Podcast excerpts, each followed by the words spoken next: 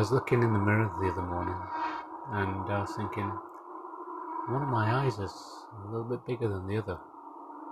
And I thought, well, that's weird. And then I noticed there's this kind of white mark to the left of my nose. My left, not your left. Oh, hold on. Let me turn around. Yeah, definitely, my left. And I was thinking, like, isn't it weird that, like, it can be made in such a way that things are odd?